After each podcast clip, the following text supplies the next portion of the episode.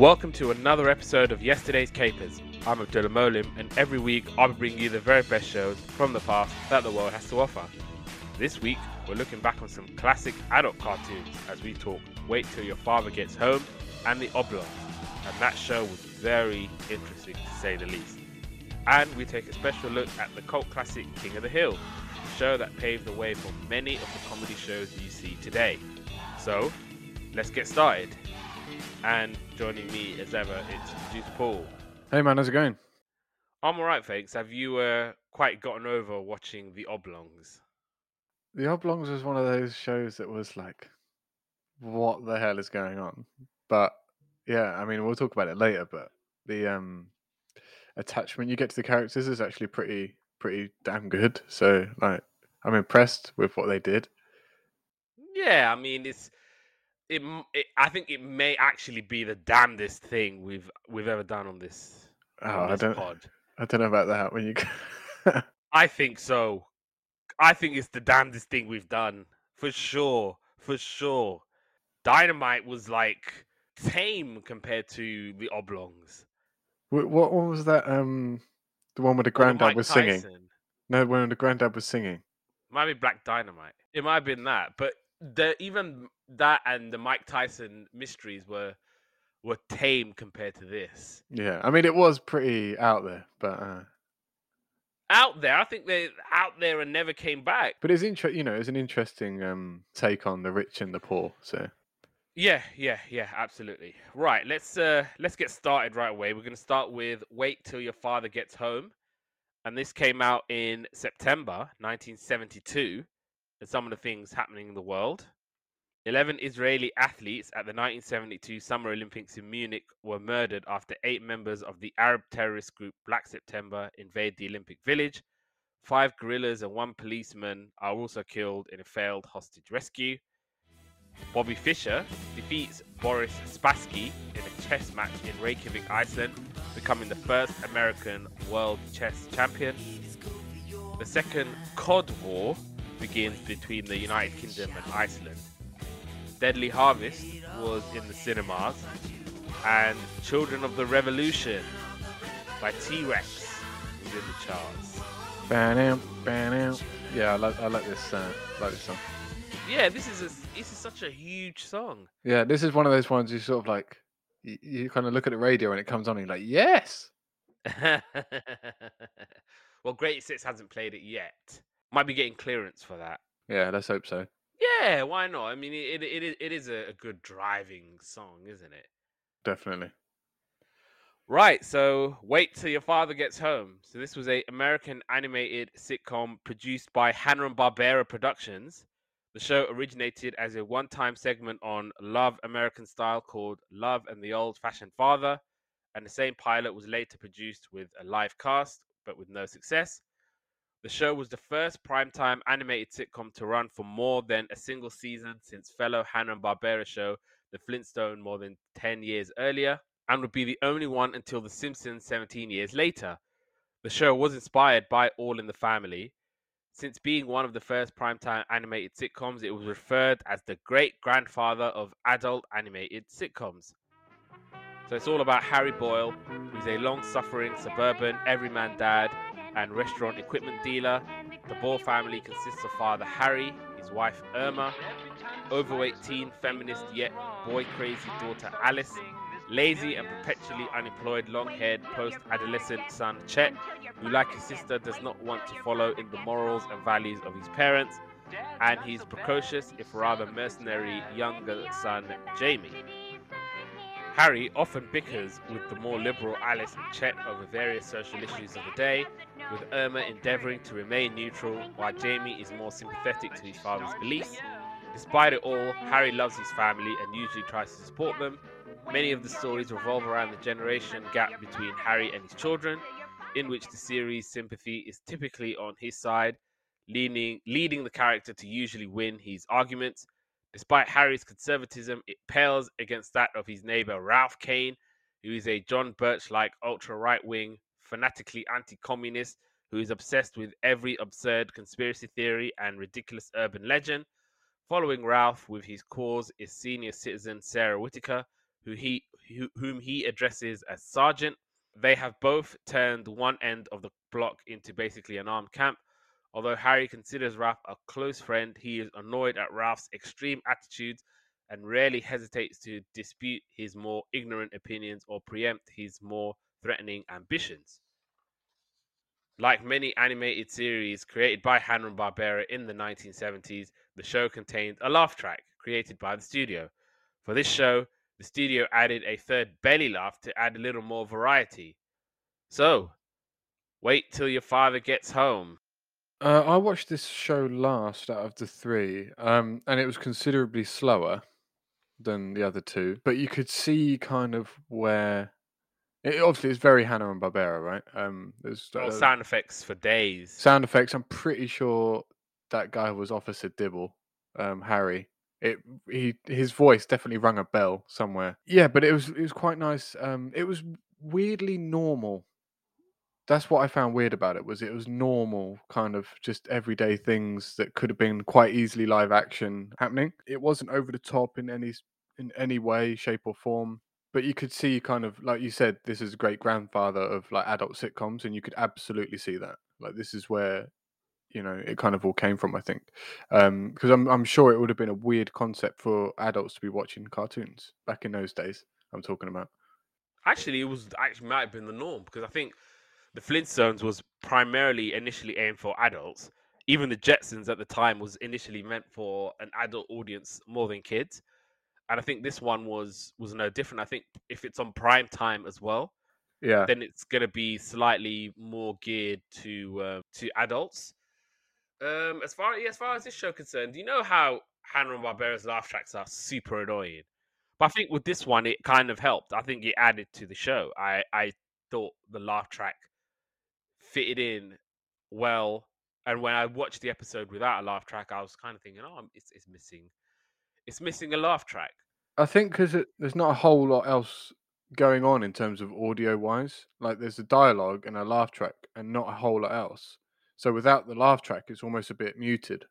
Yeah, yeah, yeah, and that's why it, it missed it when I watched the uh, the later series. But other than that, I actually did think this was a pretty good show. I I I, I did like this. Um, yeah, you could see it's an adult anime animation, and sh- a show like this would have crawled so that the shows that we do later on could run. And yeah, it's very much the typical um, American family, like sort of coming into the seventies, where they're starting to like leave the 60s they're leaving all that hippie woodstock lifestyle and they're trying to come into like okay this is nixon's america we're going to try and uh, make everything conservative we're going to try and uh, bulk up and stop all the commies and Yeah, I think all three shows this week were politically charged. They all had their kind of like you know their their political agenda that they were pushing. You know, like the crazy anti-communist guy, and you know, but yeah, I mean, it certainly didn't make for bad viewing. no i mean if you were living in america in the 70s the chances are that you had a very very anti-communist neighbor who's got his binoculars out the window going oh who's this person? You think who's this person moving into the neighborhood? He could be a commie. Yeah, and if you didn't have that neighbor, then you were probably that neighbor. yeah. Yeah i mean and and and and they did have a pet in the family and it was a refreshing thing to see a dog not talking in the show. But it was very refreshing to see a hanna-barbera cartoon and not seeing the dog talk or see the dog Get up to all sorts of shenanigans. communicate with the humans Yeah. right let's talk about episodes we watched All right, so I watched episode one and then episode 48. So the first thing I no- noted was there was a laugh track. Yeah, so excuse my notes. I think I've got quite a few spelling mistakes in it. So it was Chet, Chet, the brother.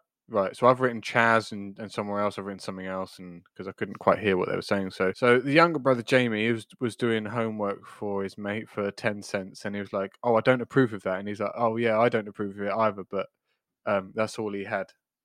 Um so he's trying to get more. So Harry tells Chet about a job um, but he's not interested. It was like a as a like a, a teller at a bank, but he's not interested. Miss Peterson calls and she wants. So it sounds like uh, Harry is like a professional driver. Miss Peterson calls, who's one of his long-standing customers, and she's um fog bound at the airport, and she's asked her asked him to drive her up to San Diego. And then he goes outside, and you hear um, the the neighbor Ralph was talking about how they're talking about these people um, wanting to join his lodge, and they were called like Rappaport, I think, or something like that. And he was like kind of like insinuating that these guys were Jewish, and he wasn't wasn't for that. So he was kind of like, and then you learn later that you know like he's anti, uh, what's it called, um, anti-communist, anti-Jewish, anti-everything that's not American, basically. And and and it's straight away you see that Harry's like like absolutely not in for this. He's like, no, like you, I'll, I'll, I'll, vote for him to get in if it comes to it. Anyway, so he goes to take Miss um, Peterson to the airport.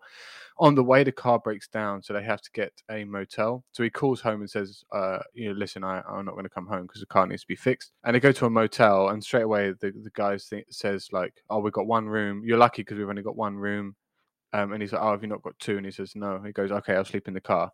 And the motel guy thinks he's trying to pull a fast one because you pay by the person, not by the room. And he says, like, he goes, "Oh, we're not married." He goes, "So, like, I won't say anything if you won't say anything, kind of thing. So the motel proprietor thinks that they're kind of with each other. Um, but anyway, so Harry's more of an upstanding guy than that, and he says, "I'm going to sleep in the car," which he does, to much to the amazement of the hotel owner. So Alice and Chet go to speak to Mum because they think that Dad's having an affair. You know, he's kind of off with this lady, and he kind of, you know, a beck and call kind of thing. Mum kind of gets nervous about it. Uh, then Harry comes home and the kids are acting weird, and so's the mum. Basically, the kids have got into the mum's mind. Harry's kind of explaining himself, but no one believes him uh, Miss Peter Miss Peterson calls again, and Mum just kind of like cries and kind of hangs up the phone because she thinks he's obviously uh, playing away. So he can't convince them, and the rumors are kind of circulating at this point around the entire neighborhood. Jamie, meanwhile, every time he comes in the room, they pay him to go somewhere else, and he's like, you know, trying to get some money. Uh, so he ends up taking a girl to the movies. Um, Alice tells Mum to uh, to like you know kind of doll yourself up to compete with Miss Peterson on her own terms. You know, like you know if she's like you know wearing makeup and you should wear makeup as well you know put a nice dress on and this and that and the other. So when harry comes in like you know kind of why he sees his wife like you know acting like this and he kind of gets annoyed at her and he kind of takes her to the hotel and says like look kind of you tell her what happened kind of thing. And he was like and he they kind of back back him back him up. Anyway so then he's and then he says um uh, oh, would you like a double room? Uh, so would you like a double room for your wife then? And he's like, no, I'm going to take my wife to a nice place, not not this kind of dive. Um, and anyway, yeah, so all is well in the end. And that's when I noticed at the end of the credits that it was Hanna and Barbera. All right, cool. So I watched episode three called The Hippie. And obviously, Harry is back from work. He's absolutely knackered, wants a, a stiff drink. He's watching Alice eating He's like, how many diets is this girl on? He's like on four different diets, and he can hear like loud music coming from Chet's room because he's entertaining his friend Claude, and Claude's playing the guitar. And obviously, Claude doesn't have anywhere to live because he's a hippie, and he lives in the universe, and he's philosophical, not conformist, and obviously he's singing a song about how money can't buy the sunset. Claude stays the night, and Harry isn't too happy about it. Ralph thinks Claude is a communist who, who likes to sing anti-American songs. Obviously, it's the next day. Harry comes back from work. He can still hear Claude and his guitar. Chet obviously wants him to stay, but Harry doesn't want him to stay. And obviously, Irma's like, we should try and be understanding and we should try and cater to what Chet wants. Otherwise, we could lose him obviously Ralph is like comparing it to a Chinese takeover, and he's like, "Yeah, you need to get rid of this guy as soon as possible." And they have to use fine china to like eat their dinner because like Claude is against paper plates, and Harry's just having a vent about Claude to Irma, and he's like, "You know what I'm gonna do? I'm gonna make Claude get a job." And he hopes that Chet will follow his lead because obviously Chet he's unemployed. He's a, a, a, lazy bum, and so he wants him to to do what um, Claude says. And then Harry's showing Claude around, but then eh, Claude manages to get the whole office to like sing with him and you know act like hippies. And Claude is eating and drinking everything in the fridge at home, so Harry's planning to throw him out. And so Harry's trying to dress and act like a hippie, and Jamie thinks he's Woodstock, but obviously Ralph isn't too happy about it. Claude is is is happy that Harry's given up the business, and they only think that they eat vegetables. And I like that. Oh, he's eating all the vegetables like Bugs Bunny. and Jamie is still eating hamburgers on the low because obviously the, the, the the food situation at home is not great. So Harry's trying to go in disguise to get burgers, but Ralph thinks he's a communist. So the, there's like a, a neighborhood mob, and they're chasing after him. And Ralph is building a wall, and he's talking about again. This was obviously 1972, and he was referring, I think, to Chinese people in the in the derogatory using derogatory language to refer to to Chinese people, and I'm not going to repeat it. And so he's building a wall. Harry's had enough, and he he's like, you know, I want Claude to go. And so the t- there's like a TV media truck, and they're interviewing Ralph about the wall. Claude is singing to the media. So in the end, Claude gets a job with the TV station because they want someone to sing and write jingles and then once he leaves, the the wall that Ralph was building falls apart. And then yeah, I went on to the finale, which was called Car Fifty Four. Yes, I was saying before. Basically, uh, the police need to get a new job because they need more money. They're not getting paid enough money to live. By the way, their names are Gunther and Francis. Gunther, yeah, I see exactly. See, I, this is where I didn't. I think I wrote Gunther later in my notes, but not Francis for sure. So they make a childcare business in Harry's basement. Uh, on the first day, little there's a little boy being a pain. His name's Billy. He gets taken home. Uh, Billy the kid gets t- so obviously Billy the kid, the you know the cowboy play. Um, so he gets taken home uh, to his mum, uh, Gunther, and the and the other one, Francis, uh, go find him because they don't realize that their mum took him home. They find Billy outside a bank. I think it's a bank or a shop, and he's playing on one of those mechanical uh, horses. Um, and they basically take him and they take him back to the daycare whilst his mum's inside. So the mum reports him missing, and they and they take the kind of missing persons case, but they don't realise that um, uh, the the missing boy that she's asking for is the boy that they took. Uh, and anyway, they end up calling his mum to say like, you know, you need to come and pick up your son from daycare, kind of thing. But they, you know, they basically said you can come and get your son now whenever you want, but it's going to cost you seven fifty. Um, and basically, like the mum is like, saying, "Yeah, yeah, I'll pay you the money. I'll pay you the money. Just give me my son," kind of thing. So they're, they're accidentally kind of ransoming Billy there, and so when they go and take Billy there, um, they the, the other police, the police chief, and some other police officers are there on a stakeout, waiting for them, waiting for the kidnapper, who they don't realize is the other police, uh, to to appear.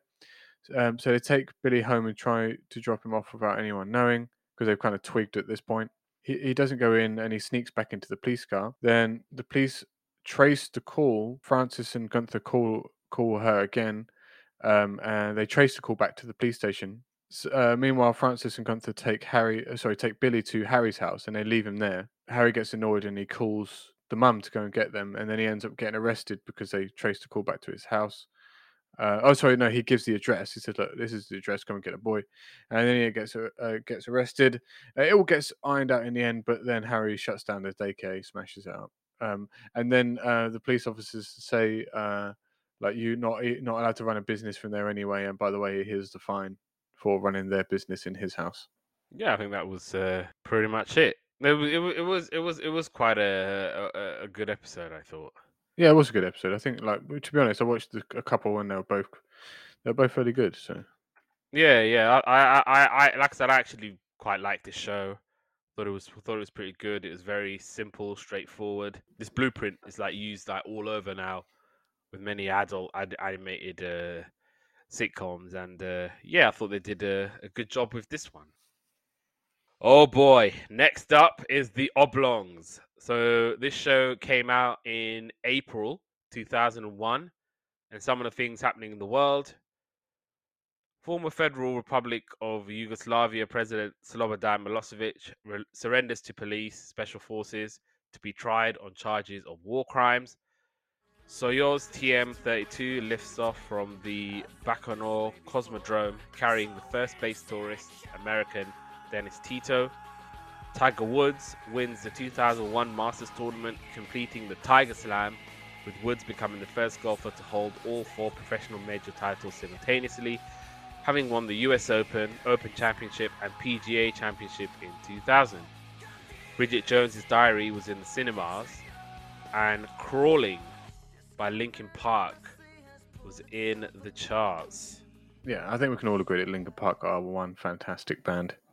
Yeah, yeah, absolutely. And um, I think it was uh, not not the anniversary, but it was I think um, three years since uh, Chester Bennington passed. Obviously, still so very very sad. It is very sad, and the thing is, when you have so- someone with such a distinct voice as well, you know, it's you know, it's tricky for that band to ever do anything else. You know, I mean, you say that because obviously their first two albums, Hybrid Theory and Meteora, were like two of the the greatest albums you could ever hope to release if you're a musician. And it was always as the years went on and they tried to do new music, a lot of people would compare it to that. And obviously they're like, okay, they're albums that we did, but we we're, we're, we're trying to we're trying to give you all the new stuff. But uh yeah, I mean, I did like some of their new stuff as well, but um, Link uh, Hybrid Theory was one of my very first uh, CDs, and you know that that that was a good thing and a bad thing because what it meant was that I really liked Linkin Park when I was younger, and kind of went off them because you know you kind of get that you know when you kind of grow up a little bit, you kind of like leave that old bit behind, and so I lost touch with them for years, and then I, and then I kind of re-downloaded the the the album uh, when I was uh, I think when I was like kind of in university, and I was like, "This is amazing. Why did I not like this for years?" They set like such a, a trend because obviously it was they tried to like incorporate like rap and rock music because with Mike Shinoda, who was like the MC of the group, and he's brilliant, absolutely. I think he's outstanding. And you had the the the, the voice of Chester, who could like who could scream and shout and sing your frustrations and your you could have a really, really bad day and I could just put on Chester Bennington and you could listen to him and he would just be able to capture your very emotion at that moment with his voice and and it was quite it was quite good because it was one of those like you know it was more it was kind of talented screaming rather than some some of the you know some of the other screamy bands you like dude just come on just just turn it off because it's not good. But this was like you know awesome yeah, yeah, absolutely, and uh, yeah, Linkin Park will always be like one of my all-time faves, like for sure.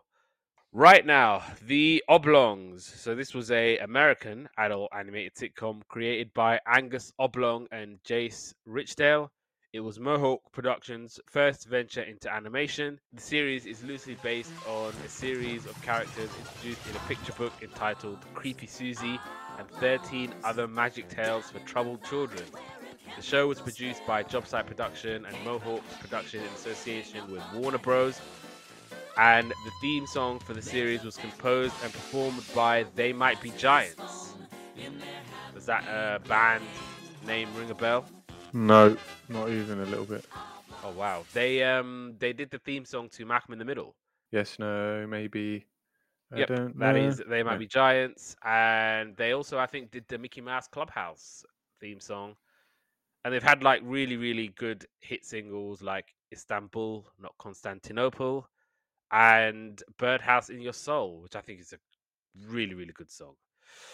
The series focuses on the antics of a family who live in a poor valley community and as a result of pollution and radiation exposure are all disabled or deformed. The pollution is a direct result of the lavish lifestyle of the rich community known as the Hills, whose residents exploit and harm the valley residents with absolutely no regard for their safety or well being. The Oblongs won the Artios award in 2001 for Best Casting for Animated Voiceover. And however, the critical consensus on Rotten Tomato was, and I quote, The Oblongs has talent and visual style to spare, but its attempts at satire sorely missed the mark. The characters, so Bob Oblong, who was voiced by Will Ferrell, was uh, born without arms or legs, and Bob works at a poison factory called the Globocide. And despite his deformities, he's very chipper and sunny, and is modeled after various fathers from 1950s TV shows. Mary Marie Oblong, or Pickles, is a chain smoking alcoholic who originally a hill resident but moved to the valley after marrying Bob. All of her hair has since fallen out. Biff and Chip Oblong, voiced by Randy and Jason Sklar, are 17 year old conjoined twins who are attached at the waist and share a middle leg. Biff is a hard worker, obsessed with sports, while Chip is more laid back. Milo Oblong, voiced by Pamela Adlon, is the youngest son and often referred to by other kids as a psycho. He's afflicted with numerous mental and social disorders and is on everything from Ritalin to Rogaine. Beth Oblong, voiced by Jeannie Elias, and is the youngest child and the only daughter. She has a warty, elongated growth growing out of her head. Despite her appendage, she is shown to be better adjusted than the rest of her family. Helga Fugly, who is a overweight toad-like girl who would eat virtually anything. She lives in a fantasy world believing that she's pretty and popular and that the Debbies actually like her. Creepy Susie, voiced by Jeannie Elias, who's a melancholic goth girl who speaks with a deadpan French accent and appears to float instead of walk, as her legs are never shown. Peggy, who is voiced by Becky Thyre, a girl who has one breast and lacks a lower jaw, causing her to spit and talk with a lisp.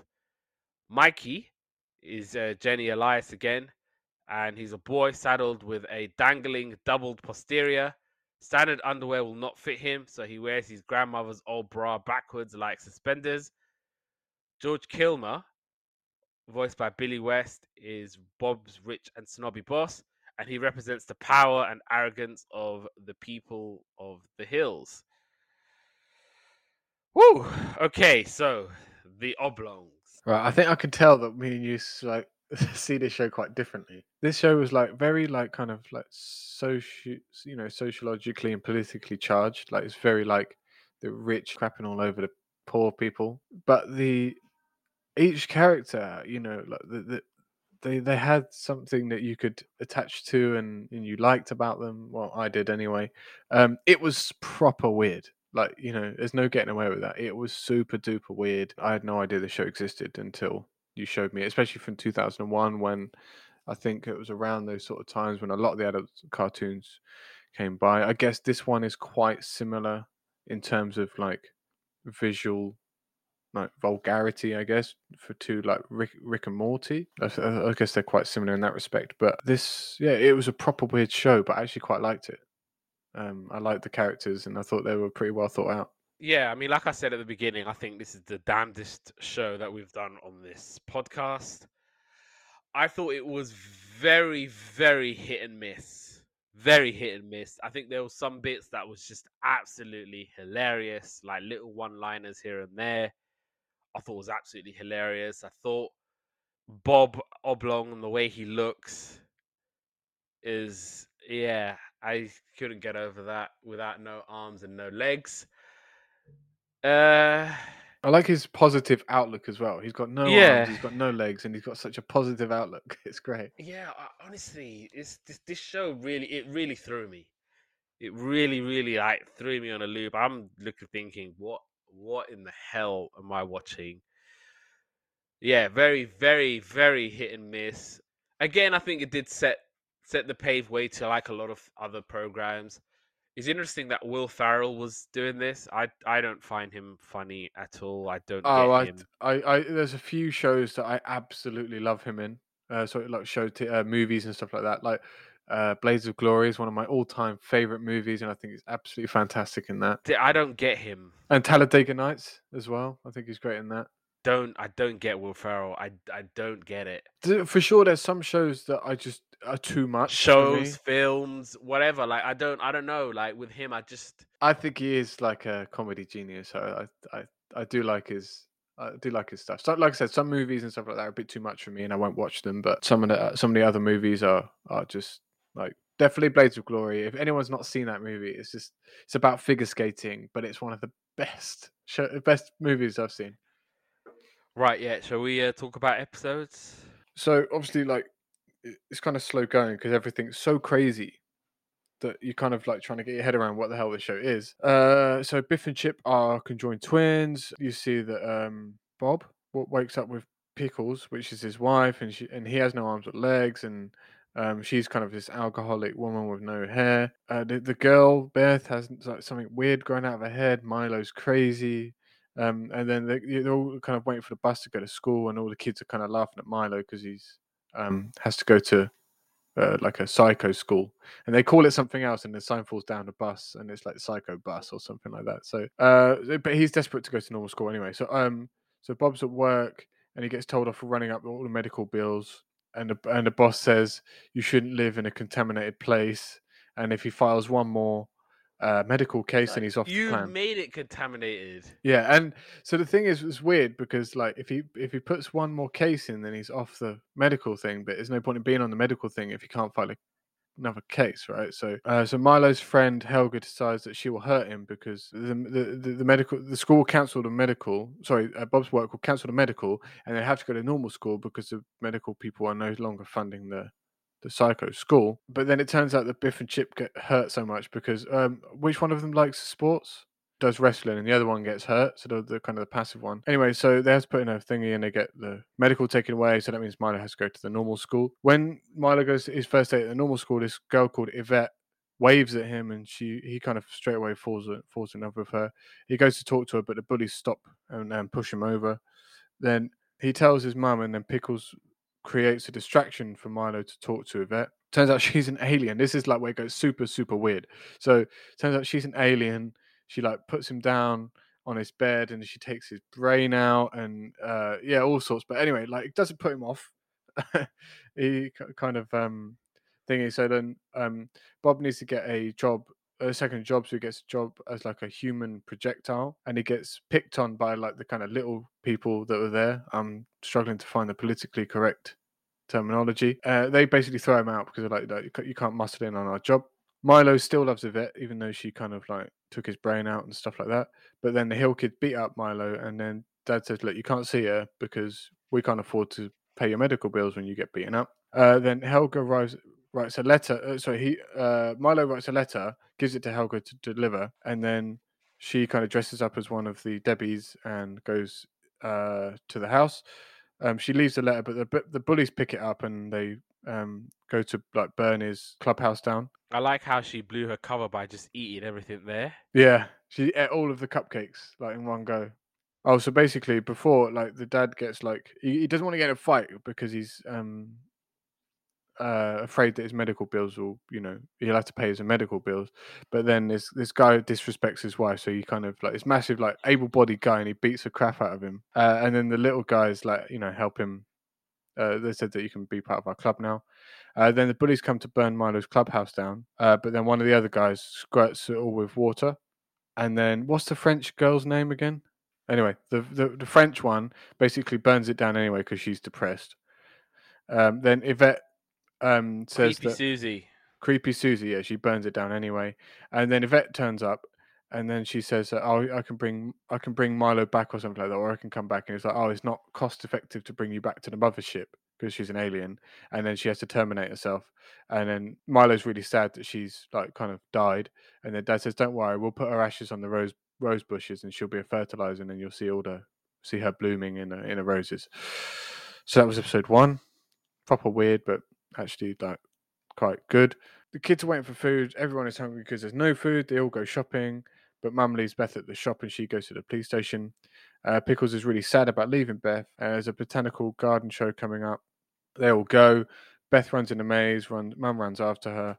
Uh, Milo goes to the photosynthesis lecture, and there's all the the men watching this like busty lady give a lecture, and then he kind of um, Jimmy asks asks a question, and all the men in there tell him to shut up because they're watching the lady. Biff and Chip um, start throwing things at this giant meat eating kind of Venus flytrap kind of plant. Mum is still chasing Beth and she goes like above the flesh eating plant. The police come and shoot the plant.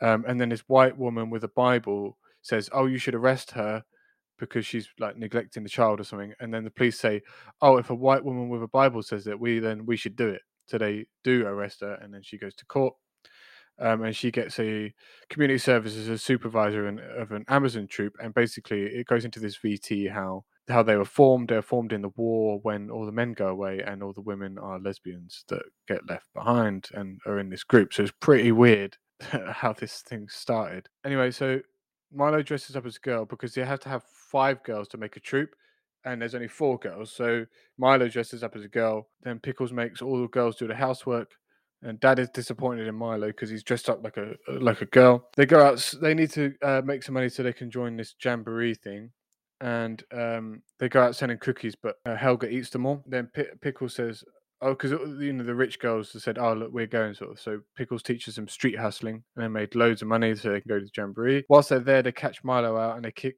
all the girls out for life. But on the way home, the bus driver kicks the girls out of the bus because they're singing all these like songs and stuff like that, and he's really annoyed with them. So they end up in this like really rough part of town.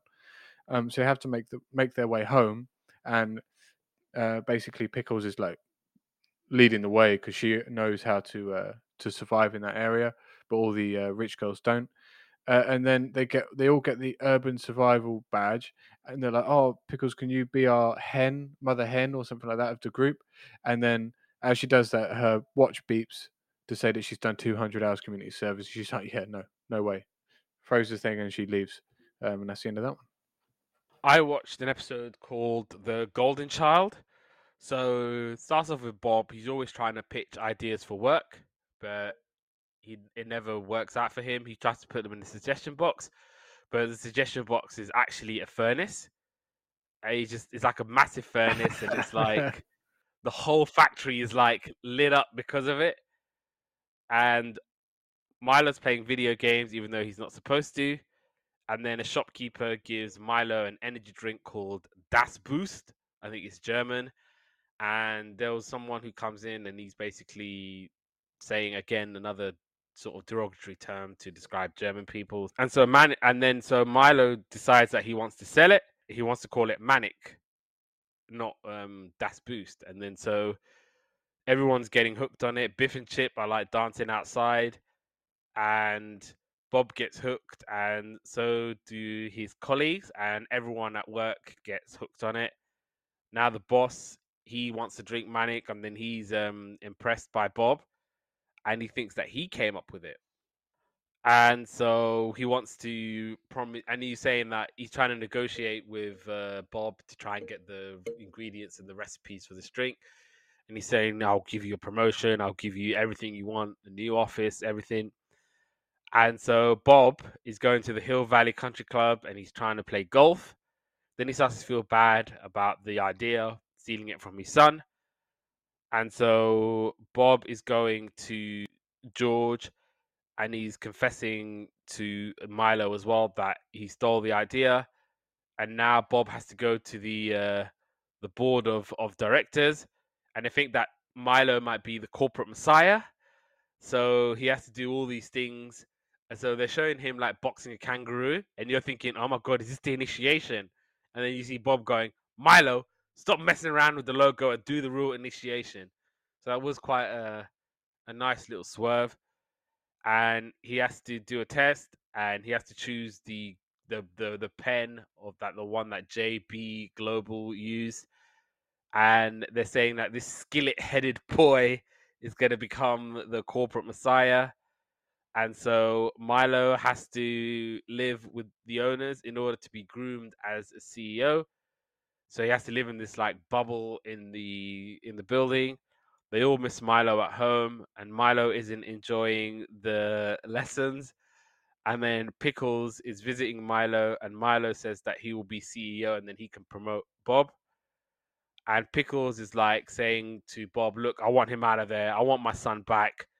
And Bob sees that the idea is um, used by Milo. So Bob is trying to get him out of there. So Bob is like trying to go to the uh, the board of directors, and this made me laugh so much for some reason. And they're like, "Oh," and he's like, "Oh, give me my son back." And then I think one of the main guy in charge is like, "Absolutely not, my burrito shaped."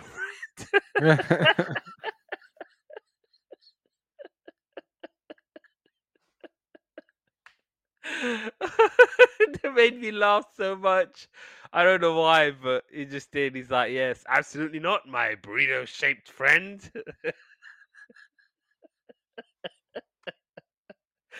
oh my god. And and they find out that there's something wrong with the the bottles of manic, and it turns out that one of the secret ingredients was morphine. So it's making everybody all drowsy and sleepy. And obviously there's like a big speech and Bob is like trying to interrupt the speech, and he's like, "Wait, everyone, stop!" And he's at the top of the building, so he has to come all the way down the stairs. And he's like, "Okay, give me one minute," and he's just basically bouncing down the stairs. Give me one minute. Bounce down the stairs, pants out of breath, and yeah, he basically tells everyone, and he gets Milo out of there. And the finale was Father of the Bribe. So Bob is trying. Bob is trying to enjoy his weekend, but he has to chauffeur the kids, and he's thinking about, oh, I- I've I've chauffeured you kids for so many years. I've never been able to uh, do things for myself. So he wants to go to a place where he left his hat there like many, many years ago. But now it's a ramen noodle place. And obviously he's thinking, oh, maybe I should go there and practice my Chinese. And they're all like, no, no, no. And then I'm sure what he says was Happy New Year in Mandarin. Gong Ye Fat Choi, I think is what it is. I think there's Xin Ye Kwai Lai as well. I mean, I'll take your word for that. That's incredible that you know a little bit of. Uh... That's one of yeah, but I'm- I'm sure I've said it wrong, so uh, I apologize. And Biff and Chip decide to go for driving classes, but they end up getting kicked out by the teacher. Bob offers to teach them, even though he has no arms. And Biff and Chip are learning how to drive, but they get stopped by police, and they think that Bob is a baby.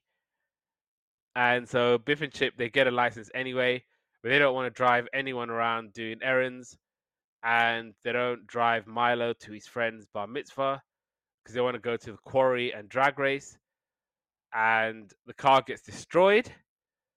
And this was so stupid because like the the twin that's on the right hand side wanted to drive, which meant that you know in America I think they drive on the on the left hand side. Yeah, left-hand drive. Yeah. Yeah, and so he was like left outside while the other one was inside the car driving. And- that sort of thing. That's just hilarious. It's, so yeah, it's so stupid. And Bob now has to take the bus because the car is destroyed. And obviously, Bob is so naive.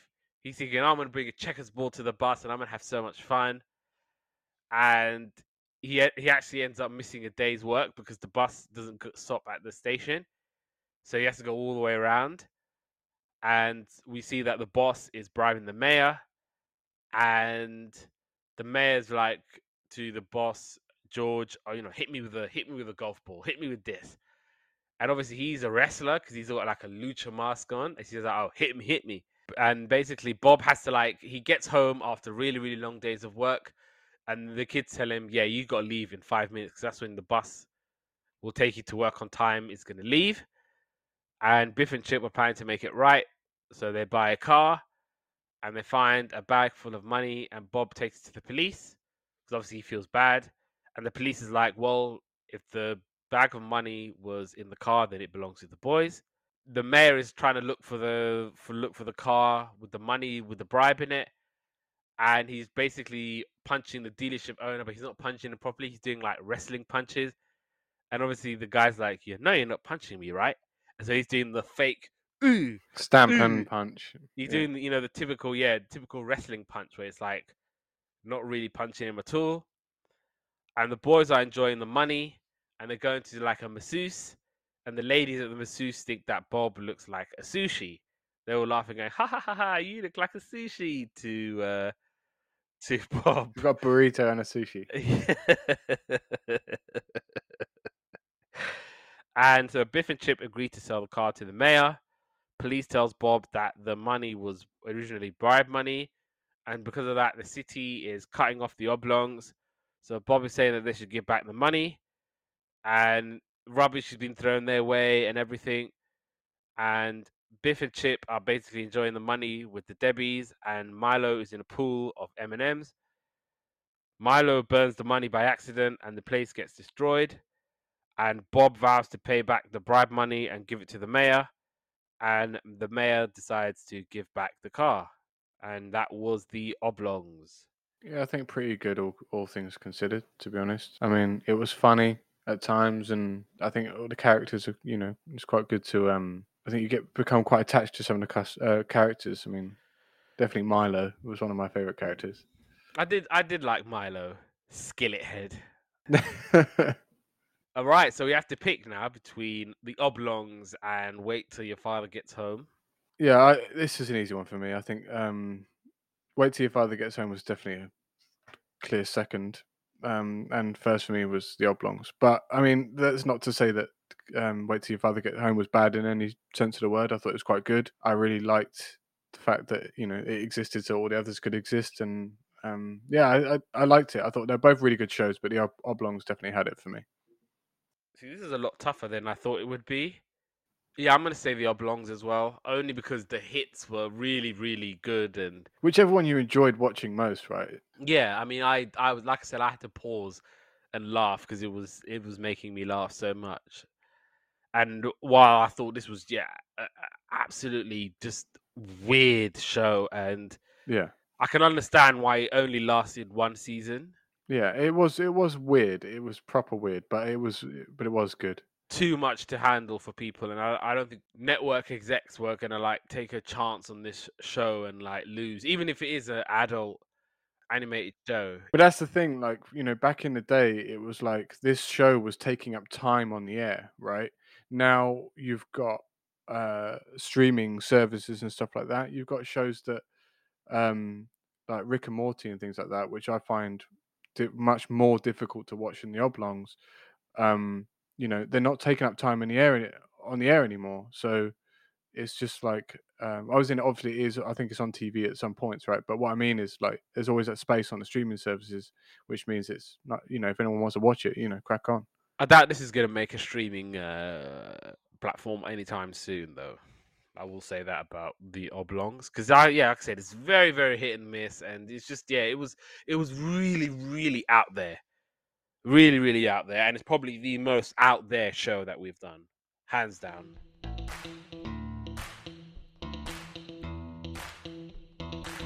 Right, main event time now.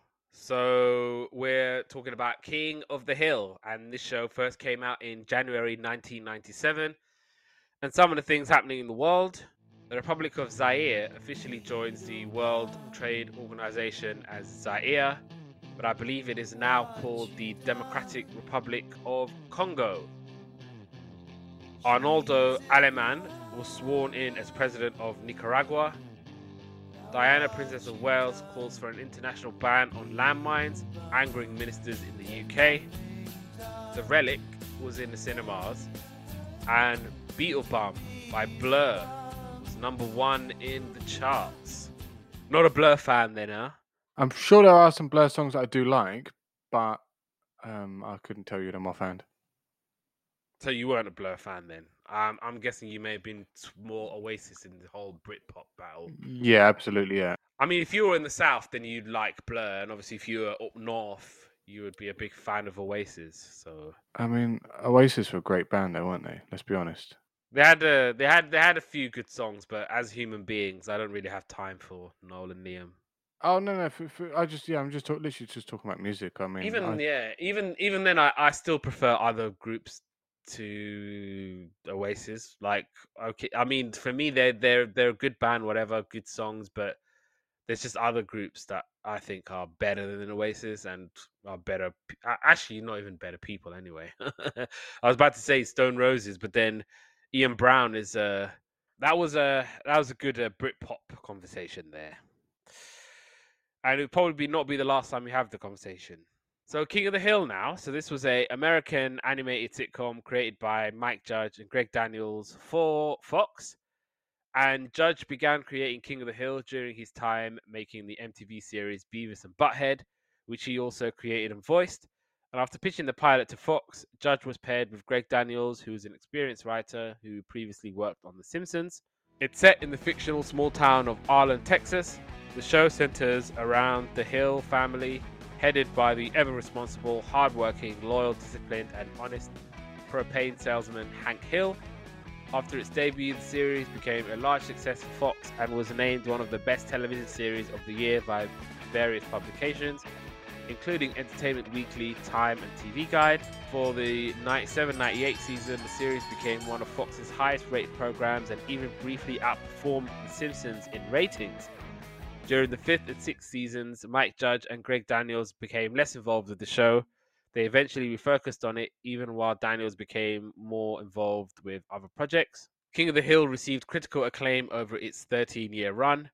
Early reviews of the show were positive. Diane Holloway at the Chicago Tribune considered it the most Texan television series since Dallas and praised the show's sly sense of humor and subversive sensibility. At the Los Angeles Times, writer Howard Rosenberg suggested that the show totes a few smiles, but there's little to bowl you over, and it takes a spell getting used to. The show's first season received an approval rating of 81% on Rotten Tomatoes based on 16 reviews, and the consensus reads, and I quote, King of the Hills, mild yet extremely funny depiction of small town Texas life, is refreshingly worlds away from conventional primetime animation while the fifth and 13th season received more critical praise with 100% approval rating. At the show's conclusion, James Poniewozik, if I said your name wrong, I apologize, opined that it had quietly been the best family comedy on TV, calling the show's ending one of the most moving things I've ever seen on TV this year. Alan Sepinwall of the Star Ledger described it as sweeter, uh, more human than the great majority of live action sitcom that overlapped its run. Genevieve Koski of the AV Club described the program as steadfast, down to earth series, while noting the show saw its fair share of silly conceits and contrived setups and got fairly repetitive in the final seasons. Writers have examined the show through a political lens. It's not a political show, insisted Mike Judge, and he said that it's a more populist, common sense point of view. And Matt Bai of the New York Times Magazine called it the most subtle and complex portrayal of small town voters on television. In 2016, reappraisal from The Atlantic dubbed it the last bipartisan TV comedy, with writer Bert Clere noting the program imbued all of its characters with a rich humanity that made their foibles deeply sympathetic. In this, King of the Hill was far ahead of its time, and the broader TV landscape has yet to catch up. In 2007, it was named by Time magazine as one of the top 100 greatest television shows of all time. King of the Hill won two Emmy Awards and was nominated for seven. The series' celebrity guest stars include Chuck Mangione, playing a fictionalized version of himself, Tom Petty, playing the recurring character Lucky, Alan Rickman, playing the king at a Renaissance fair, and numerous country music artists. King of the Hill is currently ranked number 27 on IGN's top 100 animated TV series. In 2013, TV Guide ranked King of the Hill as one of the top 60 greatest TV cartoons of all time. And an article on Vulture by Daniel Kurland called, and the title was None of the Best Comedies on TV Would Exist Without King of the Hill. And what he said was, and I quote, there's a growing trend in the comedies on television where a careful, respectful approach that caters towards character driven comedy is exactly what people want.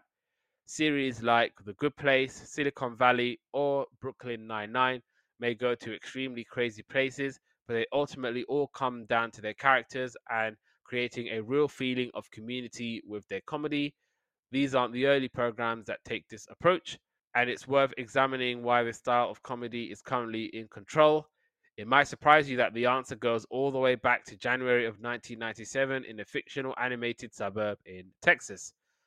And it might seem like a given for now for comedies to have such continuity, character driven mindset, but a lot of these instincts started on King of the Hill before being seen in your current favorite comedies. The characters so there's Hank Rutherford Hill, who is the main protagonist who proudly sells propane and propane accessories as the assistant manager at Strickland Propane.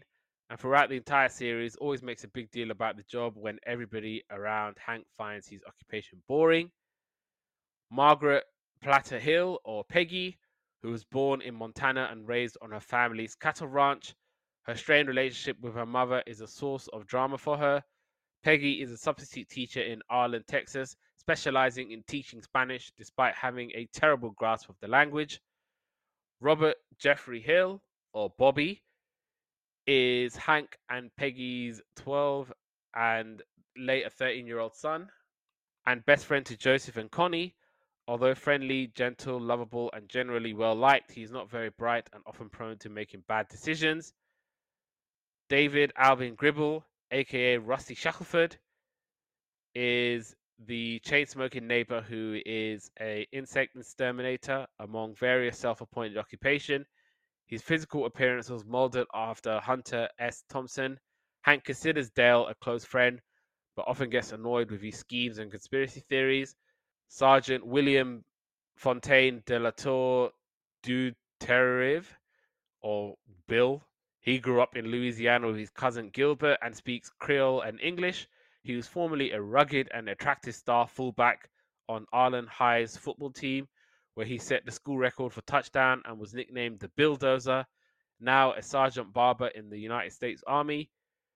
Jeff, who is often referred to his surname Boomhauer, and he's a slim, blonde ladies' man whose mutterings are hard to understand to the audience but easily understood by his friends. Luann, who is the Hills' college age niece and daughter of Peggy's scheming fraternal twin brother Hoyt and his former alcoholic wife Leanne.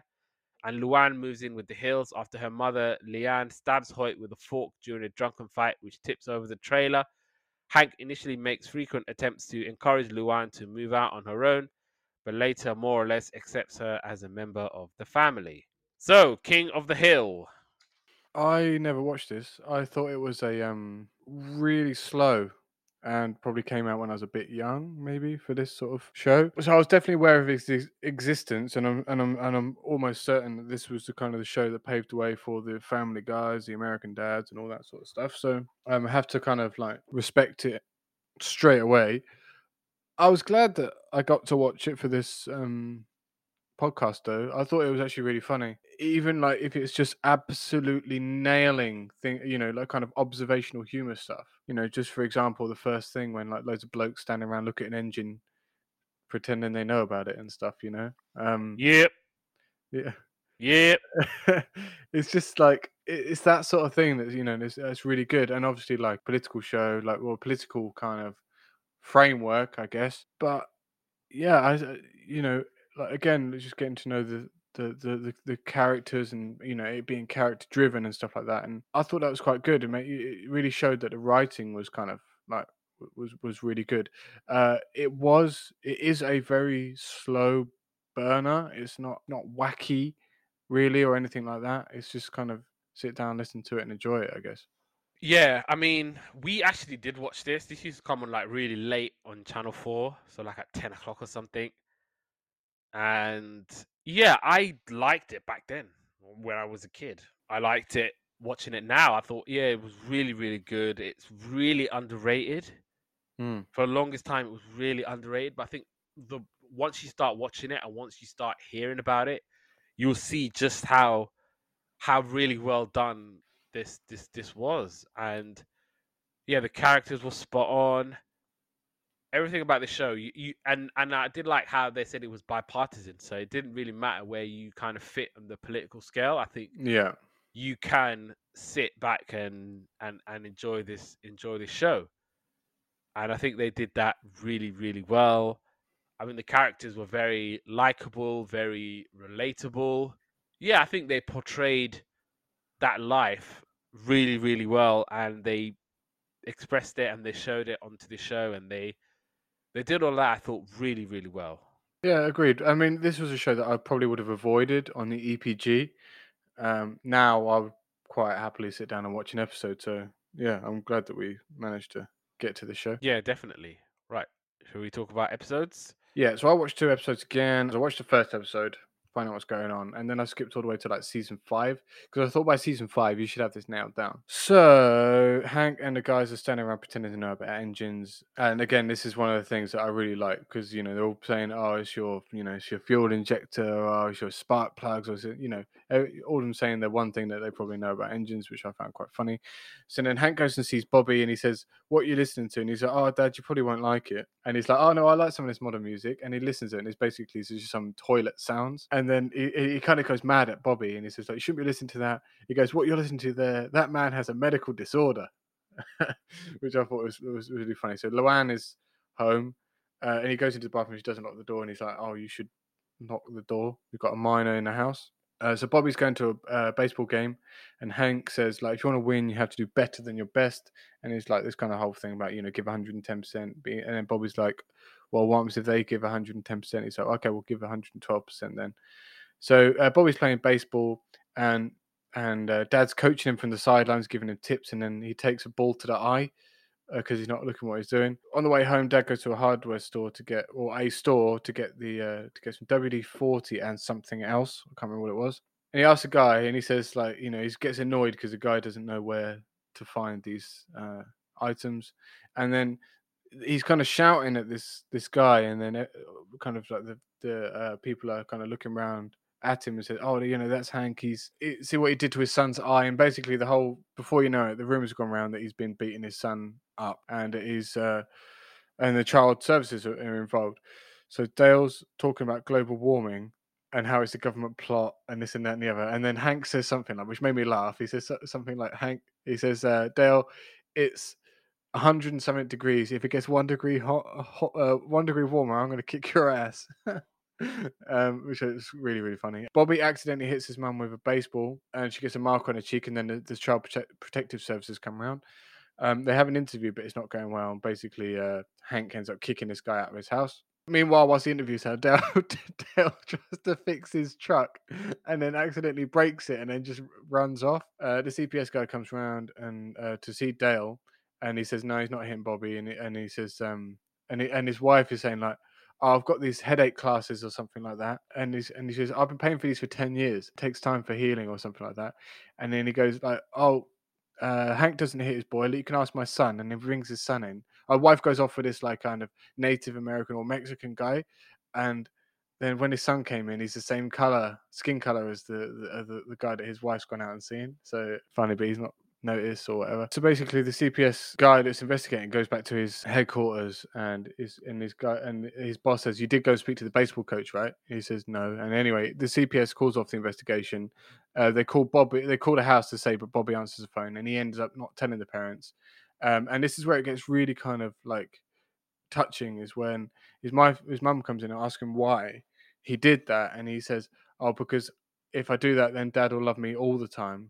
And he thinks that Hank doesn't love him all the time, and then uh, he he he tell he has to go and tell Bobby that, and he tells him no. He, he, struggles to like talk to him about it because he's one of those guys that you know he was raised harsh by his dad, and that's why he's kind of like can't show his feelings.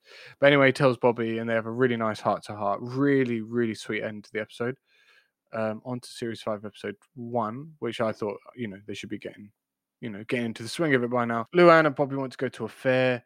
Uh, Peggy's made a booth for uh, people going to vote in their house or their garage. They all go to the fair, and Hank wants Luanne to vote, but she's not interested. Uh, there's a fringe candidate at the fair called Ted T. Ganaway. Um, there's also some pig diving at the fair, and they're watching this pig basically climb up these steps and then just fall into the water. And the pig gets caught in the water, and then Bobby, you know, he gets distressed and he kind of saves it. And because of that, one of the um, Republican Party um, photographers is there, and they invite them to the Bush Cheney rally. Luanne has been um, was talking to these people at the fair, and now she's going to be a communist. Uh, and then Hank was like, "Well, I don't need to vote now if you're just going to waste it." And he basically makes her cry. He calls her an idiot, and he sends her home. And then he takes her to the Bush Cheney rally, um, and she's like, she loves it. She loves everything about it. So she's going to like kind of vote Republican now. Then Bush comes around and he shakes his hand, but he's got a really weak handshake, and he's not impressed by it. And it kind of shakes his vote. Uh, then Dale tries to make him not vote, and then during vote day, uh, Hank goes with Dale shopping, and they and, and and Dale takes him to Mexico, and he says like, "Look, we're going to hide here until the voting's finished. If it all goes wrong, we'll be kind of sweet down here." Then Hank goes back. Uh, he tricks Dale into giving him his keys, and he goes back to the USA. He gets pulled over by the policeman. He says, "Like, I'm trying to get home to vote," and he goes, "Oh, you haven't voted," and he gets a police escort all the way home. And then Luanne and Hank vote at the same time, and that's the end of the episode. So, yeah, I thought you know what, two really, really, really good episodes. I like, I really like them both. I just love how Hank was like in the first episode, how he was with the uh with the guy from uh I think Anthony, the guy from the child services. He's just like, "Get off my property! Get, get!" Get yeah, he's literally saying like, if you think I'm going to harm my boy. I mean, the thing is, it's a really tricky one, isn't it? Because obviously this is in a sitcom, but imagine if someone like tells you that you're beating your son and they're going to take him away, and and they expect you not to be the angriest person in the whole world at that point. It's perfectly rational, rational in my eyes, if someone tries to take your child away to beat them to a pulp. You know, like, yeah, get off my do, property. do you know what I mean? Like, and, you know, and then they'll be like, "Oh, but he's getting angry. Look at this. Of course, he's getting angry. You're lucky you're not dead." Yeah, like get, like, get, get like get out of here, man. What the hell is wrong with you? And yeah, the the, the Karen who's like calling the child protection services as well. And yeah, brilliant. oh, right, okay. So I went all the way to um, season seven, and the episode I watched was "Racist Dog." It starts off with um, Bill, who's pulling Peggy and Hank out of the house because there was gas, and their water heater was uh, playing up again. And so Hank wants to fix the water heater, but she's like, Peggy's like, yeah, I don't want you touching it. I'm just gonna, because obviously the man thinks, oh, I can fix it, no problem. But she's like, uh, actually, no, I'm gonna call a professional. So they get a man from the church called Mac, and it was voiced by Bernie Mac, the late Bernie Mac. And so Hank and Mac are bonding, but then Mac starts to tell a story about a propane seller. And obviously, he's saying how the propane seller was really, really bad. And then obviously, Hank is thinking, Are you talking about me? And then basically, Ladybird, the dog, is like really hostile towards Mac, like showing showing her teeth. "Ah," And obviously, Mac's like, What the hell's wrong with your dog? And then Mac basically locks the door so that the lady, so that Ladybird can't bite him. And obviously, Hank's trying to reassure Mac, but still doesn't feel convinced. And so Peggy's is basically like to Hank, you need to get this dog out of here and let Mac do the work. And Hank is basically talking to his mates about Mac and the dog. And Mac is having lunch with the Hills. He's enjoying the burgers. And obviously, they're talking about, you know, if the dog might be racist towards black people. And obviously, Hank is like, oh, no, no, no, of course it's not. I, I fully believe in equality. I believe in in all of that. And then Ladybird comes out of nowhere, bites Mac in the leg. And Mac is like, yeah, your dog is not prejudiced. Your dog is racist. It hates black people. And they see that the mailman comes along and he's just basically playing with the dog. And so Mac is like, look how he's with, with, with the mailman and look how he's with me. Like, I quit. And Peggy's like, I don't want Ladybird biting any black person that they meet. And so Hank is going to Bobby because Bobby likes hip hop. And obviously he's like, what can you, uh, your hip hop tell me to do about learning more about black people and black culture? And then Hank is basically taking the dog to a dog training center. And so the dog training center are like, oh, this is not a racist dog. It's a racist owner. And so everyone's looking at Hank, and Hank is like, what? I'm not racist. like, what the hell? Like, I'm not, I'm not, I'm not racist at all. Hank is basically talking to someone at work called Roger, who's black. And Hank is like trying to do all this stuff, going, oh, do you want coffee? Do you want some cream with that? And obviously Roger's like, what the hell's wrong with you? And then obviously Hank is like, oh, I was told that I might be a racist. Then Roger's like, you're not racist. You're the one who got me this job. And he goes, okay, I've got this thing. So you do this racist test on the internet, and then it will determine if you're racist or not. And obviously Hank is like, okay, I'll do the test. And obviously Hank is struggling because obviously he's like the computers, you have to like move really quickly. You have to press all the buttons, you got to move really quickly. And then obviously he's like, I don't really know what's happening, what's happening. And then the results come up and it says that Hank strongly prefers the company of white people. And I like how strongly was like in caps and like flashing strongly. And obviously everyone's like, oh wow. And then there's they go to church on Sunday and the sermon is about race and everyone's basically looking at Hank. And I like how the the uh, the the female reverend is basically teaching the kids, going, "What color crayon is this? White. And what color crayon is this? Black." And they all come from the same tray, and that means everybody is equal. And obviously, the kids are going, "Yay! Everyone's equal!" Just basically showing Hank up. Peggy's trying to help Hank by playing with these like black and white dolls that they have and Ladybird takes the black doll and rips it up and just leaves it outside. Peggy does the test, and obviously Peggy's like, okay, fine, let me do the test. Let me see what it says. And so when Peggy does the test, it says that she strongly prefers the company of black people. And obviously Peggy's like, yes, yes, I'm gonna print this out. I'm gonna show this to everybody. So, and so people from the church are outside Hank's house and they're singing. And basically the new repairman comes along and Ladybird attacks him. And Hank is like, oh look, this this repairman is white and and Ladybird is attacking him.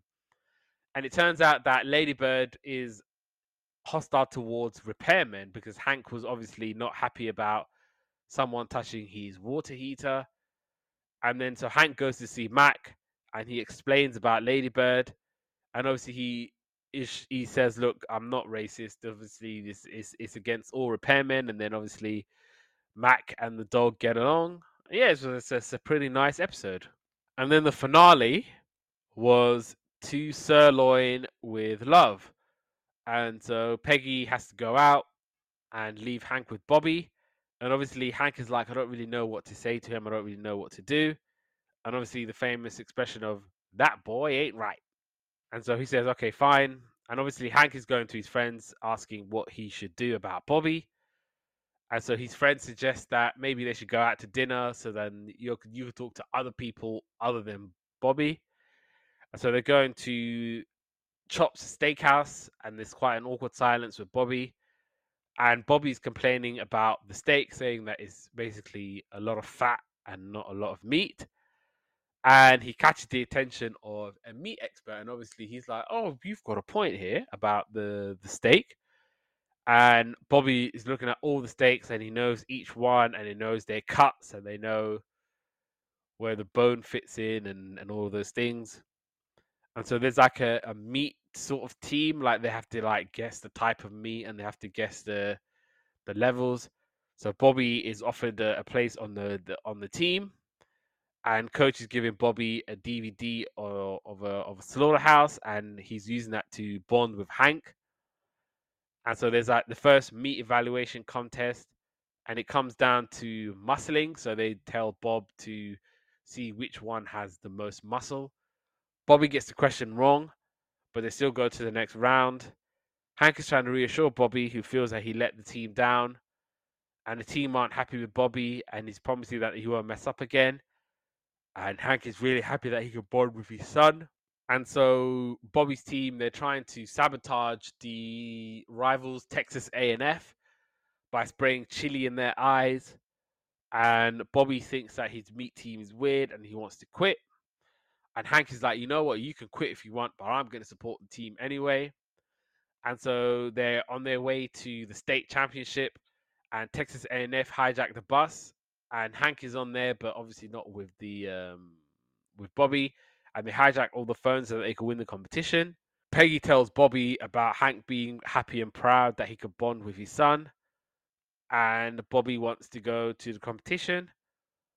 Bobby has to compete on his own because the team aren't there. Hank's friends help him out and they manage to save Hank and the team. Now Hank can see what the team is like, and the team are there and they want to take over. But Bobby takes over and gets it right and they win.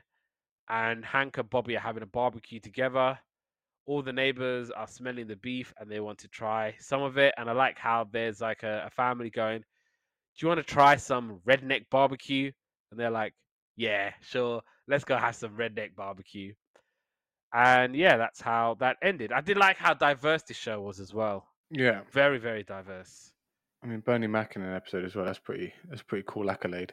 It is a pretty cool accolade. I think he wasn't the only one either. So uh, this was a very, very popular show very yeah, di- very diverse cast as well. You're thinking, oh my god, if it's Texas, it's going to be whatever, but it wasn't. It was very diverse. It was very, very cool. I, I, I did, I did, I did like that about the show, and yeah, I thought this was really, really good. Yeah, I mean, I was pleasantly surprised by it, and like I said, you know, it's one of those shows that'd be like, oh, you know, you're just surfing through the EPG, and you think, oh, that's on, okay. And before I'd have avoided it, but now I definitely won't. No, no, definitely not. And yeah, this was this was very good, and I'm glad that we finally got around to doing this show. So uh, there you go.